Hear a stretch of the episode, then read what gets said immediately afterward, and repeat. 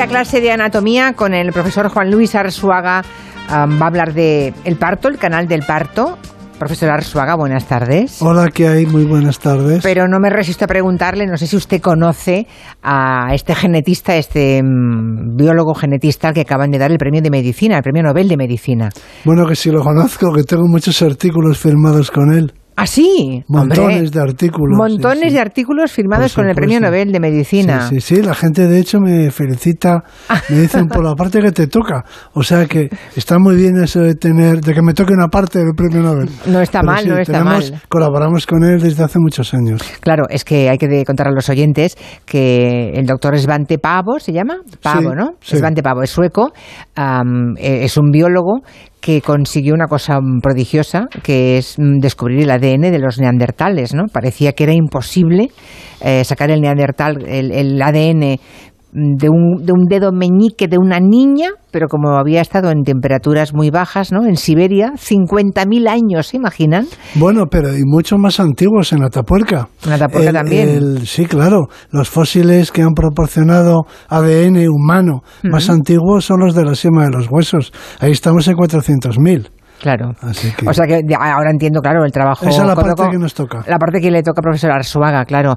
Es muy importante porque yo me acuerdo cuando comentamos aquí que eh, al descubrir el genoma neandertal, pudimos, y eso creo que lo comentó aquí el profesor Arzuaga, pudimos saber que se cruzó con el Homo sapiens, o sea, hubo cruces entre los sapiens y los neandertales, por tanto tuvieron relaciones sexuales, tuvieron hijos, y por eso creo recordar que nos contó que todos llevamos un pequeñito porcentaje neandertal dentro de nuestras células, ¿no? Bueno, todos menos los africanos de Ah, bueno, claro. Claro, los que salieron de África sí, los que se quedaron en África no. Vale, exactamente. Me acuerdo, me acuerdo, sí, sí, sí, sí. Bueno, pues nada, enhorabuena por la parte que le toca, profesora mm, Muchas gracias. del Premio Nobel de Medicina. Es un tema, esto un día deberíamos hacerlo, ¿eh? bueno, perfecto. ¿Verdad? un día deberíamos em, recordar por qué dan el Nobel de Medicina a este caballero, cómo ha trabajado con Arsuaga y imagino que con otros paleontólogos del mundo, ¿no? Pero sobre todo saber la trascendencia de las investigaciones genéticas que y, y, cómo, si es que se puede contar por la radio, cómo uno consigue secuenciar el ADN de alguien que vivió hace 100.000 mm, años o 50.000, es que no, no sé Juntando trocitos, como ya, ya, ya, ya, como, como recomponer un texto a partir de un libro, a partir de trocitos muy pequeñitos de las páginas. Ya, ya, es impresionante. Bueno, pues nada, eh, vamos con lo que vamos. Hoy nuestro doctor en Ciencias Biológicas, catedrático de Paleontología en la Complutense, nos habla de ese camino que todos hemos recorrido, menos los que nacieron por cesárea, claro, que es el canal del parto. Y no nos acordamos afortunadamente, porque un viaje agradable no lo es, ni para el que sale, ni para aquella por donde sale, ¿verdad? Así lo contaban en Mira quién habla, la peli de John Travolta. Eso, respira. Vamos, respira, respira. Eso es. Empuja. Más. No empujes, no empujes. Basta de empujones, que hay que me caigo. ¡Socorro! ¡Socorro! ¡No quiero salir! ¡Socorro! ¡Suélteme! ¡Suélteme! ¡Suéltame la cabeza! ¡Suélteme! ¡Suéltame! Era una comedia en la que el bebé salía hablando como Moncho Borrajo. Era una voz de una persona ya muy crecidita. Profesor, si, el parto es algo natural, la primera pregunta es ¿por qué demonio duele tanto, no? Porque, tenemos, porque tienen los bebés la cabeza muy grande o porque tenemos las mujeres la pelvis muy estrecha. Las dos cosas, pero si es un hecho natural, ¿por qué se realiza en los hospitales? No, es lo primero que habría que preguntarse. Es la única actividad que hacemos en los hospitales, el único acto médico que no, eh, que no tiene que ver con ninguna enfermedad, ¿no? sino con un hecho natural. el, parto tiene muchas connotaciones, pero bueno, el, el, que sea tan complicado en nuestra especie se debe a los dos factores, que somos una especie muy inteligente, eso quiere decir con la cabeza muy gorda, con el encéfalo muy grande, con el cerebro muy grande, para que los oyentes hagan una idea. El cerebro de un recién nacido humano tiene el tamaño de, y el volumen del cerebro de un chimpancé adulto.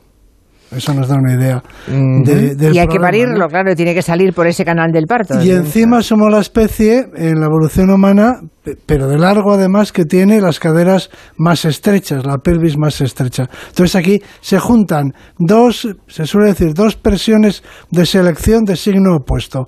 Una, para que el niño nazca lo más tarde posible, es decir, lo más desarrollado posible, y la otra presión de selección para eh, estrechar la pelvis y así hacer que la locomoción sea más eficiente. ¿no?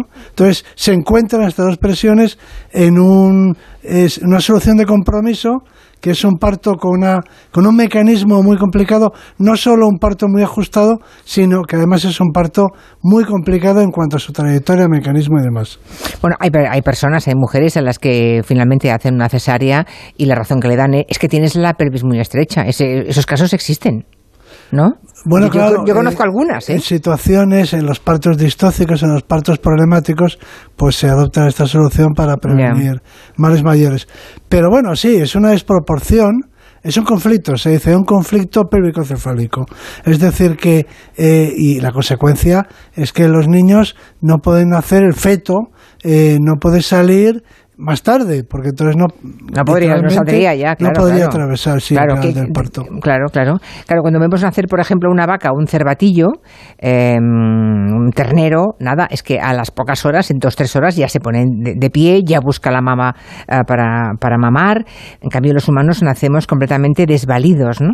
Y, y estamos así durante muchísimo tiempo. O sea que, en teoría, debería durar más el embarazo para que los bebés salieran más, acabados, ¿no? Sí, más espabilados. espabilados, efectivamente. Sí. Bueno, eh, efectivamente la- el caballo eh, nace muy desarrollado, pero solo para en una cría, por lo general, mientras que el león, el león que se come la cebra, pare muchas crías que nace con los ojos cerrados. Mm. Es decir, son diferentes estrategias. Eh, digamos que el caballo o la cebra lo apuestan todo en un solo cuerpo, en una sola cría, ponen toda la energía de que disponen en, una, en un solo hijo, que porque, porque tiene que salir corriendo en cuanto nace, ¿no? Mientras que como eh, las crías del león no corren ese peligro y se quedan, eh, pues entonces eh, se apuesta por tener muchas, ¿no? Por repartir esa energía en muchos individuos. Son diferentes apuestas. Pero nosotros como primates que somos, es decir, eh, pertenecientes a un grupo de mamíferos que viven en los árboles, que trepa por los árboles, que no tiene nido ni madriguera, nos corresponde nacer despiertos, por lo menos poder colgarnos de nuestra madre cuando trepa por las ramas de los árboles. Pero no, Pero no. no. No, no somos así, es, es evidente. Ah, hay, otros primates, la mayoría, menos los humanos, que nacen mucho más espabilados. Por ¿Qué ejemplo, remedio? Sí, Claro, aún, por- aún conservamos unos reflejos ¿no? de, de colgarnos de las manos que nos quedan Mm. de nuestros antepasados. Pero un mono, eh, un- una mona, cuando pare, cuando da a luz, la cría rápidamente se cuelga del pelo de la madre y se suben a los árboles. Eh, porque claro, no, no, no lo pueden, no lo pueden, no lo pueden poner en ningún sitio. Claro, No lo pueden dejar. Tiene que, que estar en contacto íntimo con la madre y por eso no pueden nacer retrasados. O sea, en realidad tendríamos que na- nacer, si no fuera por el canal del parto y por esa estrechez, ¿no? Por la coincidencia de las dos características que ha dicho el profesor Arzuaga, deberíamos nacer eh, muchos meses más tarde, un embarazo mucho más largo Sí, como el de las bueno, elefantas, ¿no? sí, que son 22 sí, meses. no, bueno, pero tú, o sea, ya no tenemos la necesidad de subirnos a los árboles Ya. y por lo tanto podemos permitirnos el tener una cría en el suelo o, o, digo, en la prehistoria o en una cuna o, o, mm, bueno, en un saco o lo que sea Sí. o directamente en brazos, ¿no? Y eso nos permite que nazcan menos desarrolladas. Pero hay otra, eh, otra variable aquí a considerar, hay otra limitación y es que el embarazo tampoco se puede prolongar eh, indefinidamente. ¿Tú te imaginas un embarazo de 12 meses? Sería terrible. Hay- bueno, hay algunas mujeres que están pariendo casi a los 10 meses, ¿eh? 9 Sí, pero a los en vez de 12, 40. No, no, no, imposible. No, eso sería para y mucho reventar. menos vamos, hacer no, una no. vida y mucho menos llevar una vida activa. Imposible, Hay que claro. pensar en la prehistoria. Sí, sí. O sea que el parto tampoco se puede demorar más por muchas razones, ¿no? Eh, y una de ellas es esa. Con lo cual se ha una solución de, pues eso, Ya. a un, a una especie de trato entre las diferentes fuerzas que están implicadas y, la solución ha sido que... El dolor. La solución ha sido que las mujeres no, nos duele enormemente parir, ¿no? Eso para empezar, eso para empezar, y luego en segundo lugar que el primer año de desarrollo es de vida fetal prácticamente. Mm. Ah, por lo menos en cuanto al crecimiento del cerebro, el cerebro crece durante el primer año a ritmo fetal. Y se ha dicho que el, embarazo, la gestación o el desarrollo fetal, mejor, eh, duraría nueve meses más doce. Es decir, que tardamos mucho en, en alcanzar el estado eh, digamos, de... Mm, eh, Producto acabado. Sí, que tiene un chimpancé, ¿no? Ya, ya, ya, ya. O sea, estamos acabados al cabo de los nueve meses más doce meses en cuanto más, a cerebro, más. Sí, en, en, cuanto a cerebro. no, pero en cuanto a cerebro necesitamos un año más eh, de crecimiento para, para tener el, el, bueno, pues el nivel de desarrollo de madurez eh, que tiene un chimpancé cuando nace cualquier otra especie de primate. O sea que el parto complicado podemos decir que es el precio que pagamos por, por nuestra postura bípeda. Eh, sí, pero además no solamente en términos de ajuste, de estrechez del parto, de que la cabeza y el canal del parto y el canal óseo del parto eh, pues estén en contacto, sino que es que además en nuestro caso, como resulta que el canal del parto está acodado, y eso lo voy a explicar, eh, porque la vagina en nuestra especie está en ángulo recto con respecto al útero y la cavidad abdominal. Eso no ocurre en los cuadrúpedos. El ser bípedos hace que, nuestro canal del parto esté doblado, es decir, que forme un codo. Claro, o sea que salir de ahí una criatura. Eso, mucho más, eso lo hace mucho más complicado. Más complicado. Porque la trayectoria del parto es recta, porque el parto es dorsal, se dice, en cualquier cuadrúpedo, viendo los chimpancés, pero en nuestro caso es ventral y, el, y hay un acodamiento. Hay, hay que podemos distinguir tres segmentos. Aquí está la cavidad abdominal, donde se desarrolla el feto antes de que se encaje. Luego estaría el canal del parto eh, duro, el óseo y luego finalmente podemos llamar canal del parto blando a la vagina. Bueno, pues aquí resulta que la cavidad abdominal y el canal del parto óseo, las paredes óseas, eh, están sí una continuación de la otra alineadas, pero la vagina forma un ángulo recto, está acodado. Y por si eso fuera poco, no termina ahí la dificultad. Hay dos dificultades más para nacer. Otra dificultad es que resulta que los diámetros del canal del parto óseo no son constantes. Quiero decir que la entrada al canal del parto, a la entrada, el mayor diámetro es de lado a lado, pero la salida es de delante a atrás, con lo cual la cabeza tiene que rotar.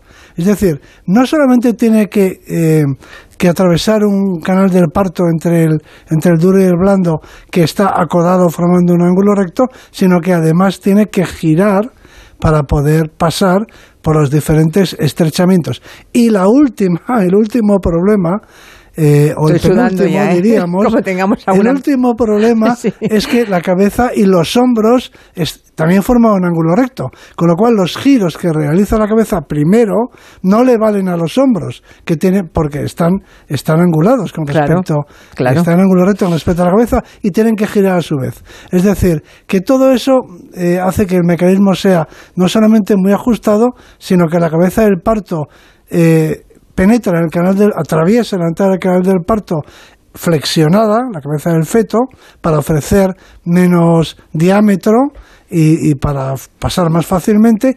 Luego tiene que salir en flexión dorsal, los niños nacen de coronilla, mm. por lo general, es decir, que luego tiene que flexionarse hacia atrás, extenderse, se dice, y atravesar los estrechamientos del canal del parto en sus diferentes planos, girando la cabeza primero y luego los hombros. Bueno, la semana pasada ya contamos tremendo, ¿eh? O sea, yo creo que... Bueno, pero eso hace una cosa, produce un fenómeno interesante, y es, y de eso hablaremos, creo, y es que el parto en nuestra especie es un fenómeno social porque la madre no puede ayudarse a sí misma, no puede hacer tracción de la cabeza, porque el, feto nace con la cabeza en flexión dorsal, hmm. es decir, nace de coronilla, y, eso podría producir lesiones en la columna vertebral, en la columna cervical, si, si la madre hiciera tracción, Mm. tirarse de la cabeza, es decir, que necesita asistencia. Y eso convierte eh, bueno, En un acto social, de hecho. alguna forma, claro, Eh, no, sí, no, sí. hay que llamar a la comadrona. Sí. Eso me das cuentas, ¿no? Sí, hay que llamar a la hay que, hay que pedir ayuda. Mm. Cosa que no sucede entre los animales. Entonces aquí, aquí se juntan todo. Se junta la inteligencia, el desarrollo del cerebro, la biomecánica de la postura bípeda, de la locomoción, eh, la, la orientación de la vagina, que tiene que ver con el sexo también, con el tipo de sexualidad, de cópula. Tiene que ver también con el estado de desarrollo, tiene que ver, en fin, i- incluso todo también- converge, porque todo- todo está- converge en las mujeres, en la hembra de la especie, de cintura para abajo. Todos los caminos se cruzan Ya, ya. Se- no, concretamente en la pelvis. Ya, todos ya, los ahí. caminos de la evolución humana, todos los caminos de la biología Están en humana. nuestra pelvis. Exactamente. En la de las mujeres. Sí. Vale. Por eso es un fenómeno doloroso, Ya. pero para un científico apasionante.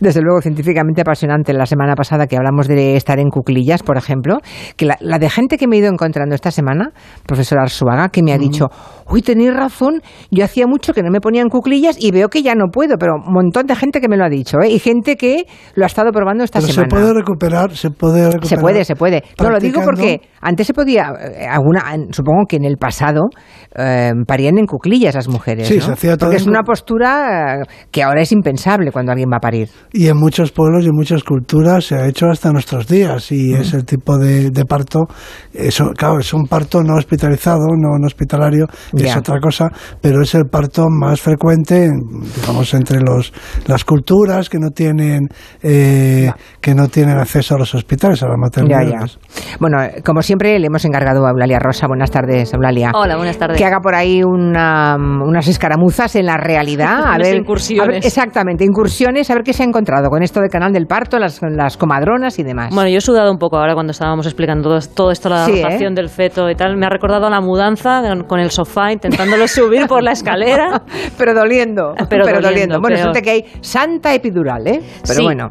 Entonces, ahora cuando estábamos contando esto de, del- de los hospitales y de los partos verticales que no podían ser en los En hospitales, cuclillas, pues yo voy a ir contracorriente. mm, lo siento, señor Arsuaga.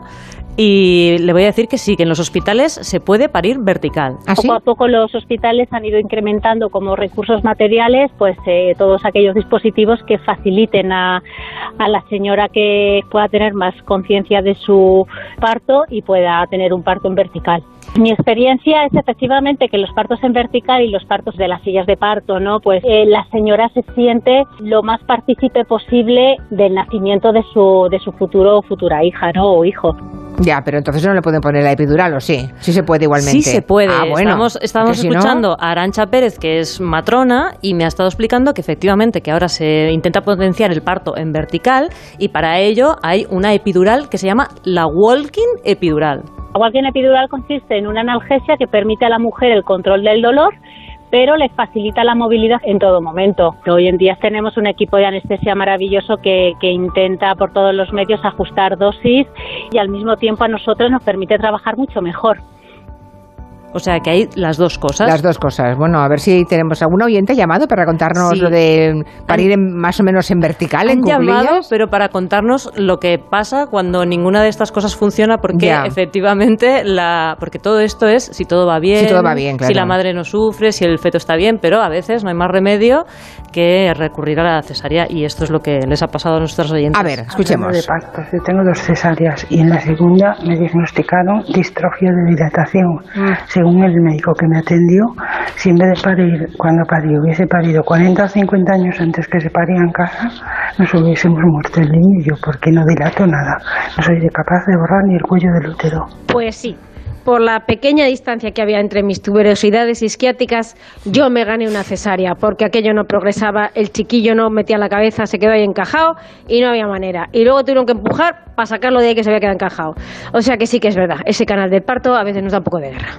Tuberosidades isquiáticas, ¿has visto? Sí, muy bien, ¿eh? ¿Lo ves? Profesor ¿Lo ves? Arzuaga, ¿eh? ¿Ves Muy- ahí? sí, ¿Has sí, visto sí. cómo la gente, claro, por supuesto. Aprendiendo por la vía dura. Quiere, cono- quiere conocer su cuerpo. Pero está se muy- puede aprender claro. también por la vía blanda. Sí, también, ¿no? Ah, que por cierto, existe una etapa llamada el sobreparto, que es lo que ocurre después de haber parido, ¿no? Que es donde se producían, cuando se producían antes, muchísimas más muertes, ¿no? Sí, las fiebres puerperales y además sobre, más en los hospitales que en las casas lo cual era sorprendente. Claro, ahí ya alguien se, ahí, eso ese dato imagino que llamó la atención a muchos. ¿Cómo es posible que las mujeres que paren asistidas por las comadronas mueran menos que las asistidas por médicos? ¿Cómo es posible que mueran más las que están en hospitales que las que están en casa, no? De alguna forma mm, llegaron a esa conclusión, aunque se lo debemos básicamente a un, a un tipo muy inteligente y muy observador. ¿No, profesor? Sí, claro, Ignaz Semmelweis es mi ídolo, mi héroe. Cuente, cuente, cuente. Esto es una cosa que me impresionó mucho cuando el alumno, el profesor de Historia de la Ciencia, dijo que en todas las plazas de todos los pueblos del mundo debería haber una estatua erigida por las mujeres a Ignaz Semmelweis, porque sin duda es el hombre que salvó más vidas de mujeres. Era un, era un, mm, era un médico. Un ginecólogo húngaro, ¿no? ¿De qué se dio cuenta? Trabajaba en Viena, porque era en la época del Imperio Austrohúngaro.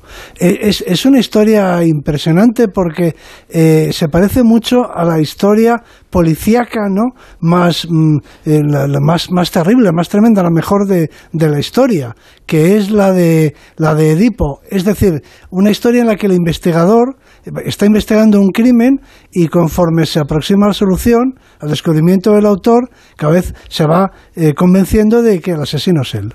¿No? Esa es la historia de Edipo Rey. Bueno, que es el, la novela policíaca más impresionante que se ha escrito nunca. Y, a Semmelweis le pasó eso, que conforme iba investigando, y además hizo una investigación siguiendo el método científico, se pone como ejemplo de método científico. Mm. Entre otras cosas, por ejemplo, observó que en aquellas salas de la maternidad de Viena, donde él trabajaba, en el que atendían al parto las comadronas, las enfermeras, y no los médicos, la mortalidad era menor. menor. De manera que poco a poco se va convenciendo de que el problema estaban los médicos. Pero no sabía por qué, ¿no? No se sabía por qué porque no se conocían las bacterias en esa época. Claro. Solo de los gérmenes y al final descubrió que es que los médicos eran más marranos. Bueno, no, más marranos. No se lavaban las manos. No se lavaban las manos porque nadie sabía que había unas sustancias, que había unos agentes, eh, unos microorganismos, eh, unos patógenos que eran capaces de producir esas enfermedades. Entonces él se empeñó, los médicos venían de las salas de disecciones donde había precisamente hecho la disección de las mujeres que morían. Morían muchas de, esto, de, sobreparto, de, fiebres puerperales, y, luego las hacían la disección y, y, luego después de la disección pues pasaban consulta o, atendían mm. en los partos. Entonces transmitían estas... él, hablaba de materia cadavérica, algún tipo de sustancia, pensaba él, que era una sustancia que, producía la enfermedad, la fiebre. Y entonces él lo que, lo que se empeñó, llegó a esa conclusión después de muchas investigaciones, y lo que se empeñó es en que se lavaran las manos con clorina, es decir, con un antiséptico, como el cloro de las piscinas, para entendernos, para, para eliminar, porque además él pensó que puesto que la clorina se utilizaba para eliminar el olor, el olor, el mal olor, producido por eso, por los gérmenes, tendría que servir también para eliminar los gérmenes de las manos. Y entonces ahí tuvo una lucha tremenda con el, con, bueno, pues con el establecimiento, con todo el sistema, ¿no? Eh, porque los, eh, claro, los médicos lógicamente les costaba mucho admitir que ellos fueran la causa de esas fiebres y de hecho hay algunas cartas, eh, bueno, impresionantes de Semmelweis en la que les, les escribe a otros médicos y les dice que, que, que él mismo ha matado a mucha gente, a muchas mujeres. Ya, ya. Dice Era tan fácil como lavarse las manos. Bueno, pero para eso había que saber oh, que claro, claro, claro, tiene mucho mérito. Unos gérmenes invisibles que luego descubrió Pasteur. Claro. Dice, todo esto lo confirmó Pasteur. Bueno, total, que Semmelweis, bueno, publicó sus resultados, se fueron extendiendo, pero él tuvo un final trágico porque fue internado en un hospital eh, psiquiátrico eh, tenía, tenía, pero no por esto, seguramente tenía, presentaba signos como de demencia, no, no se sabe qué tipo de demencia, si era, si era Alzheimer o qué era lo que tenía, era joven, pero podría tener eh, uno precoz o cualquier otra cosa, pero allí sufrió palizas, y en fin. Pobre y el es que finalmente se dijo que se había infectado eh, con un bisturí pero mm, parece que esto no es, lo, no es la verdad. No está sino confirmado que- ya. Sino que murió, murió mm, en el hospital psiquiátrico donde lo habían internado. Pero hoy en día hay un día al año que es el día de Semmelweis. Es decir, que finalmente se le reconoció su mérito. La, universi- la Facultad de Medicina de la Universidad de Budapest se llama Semmelweis. Hay un día al año dedicado A Semmelweis. a Semmelweis, o sea que Búsquenlo, los oyentes lo digo, si tienen curiosidad. Ignaz Philipp, ahora leo como, mm, Bueno, como se escribe, Semmelweis, con Semmelweis, W, sí. con W, ¿eh? porque igual les interesa saber lo de la historia de este señor. Nos hemos acordado mucho del lavado de manos con la pandemia, ¿eh? Pues sí, sí, la verdad es que es verdad, ya nos lavamos mucho menos las manos ahora que entonces. ¿eh? Profesor Arzuaga, la semana que viene más, muchas gracias. a vosotros. Un abrazo. Hola, hasta luego. Adiós.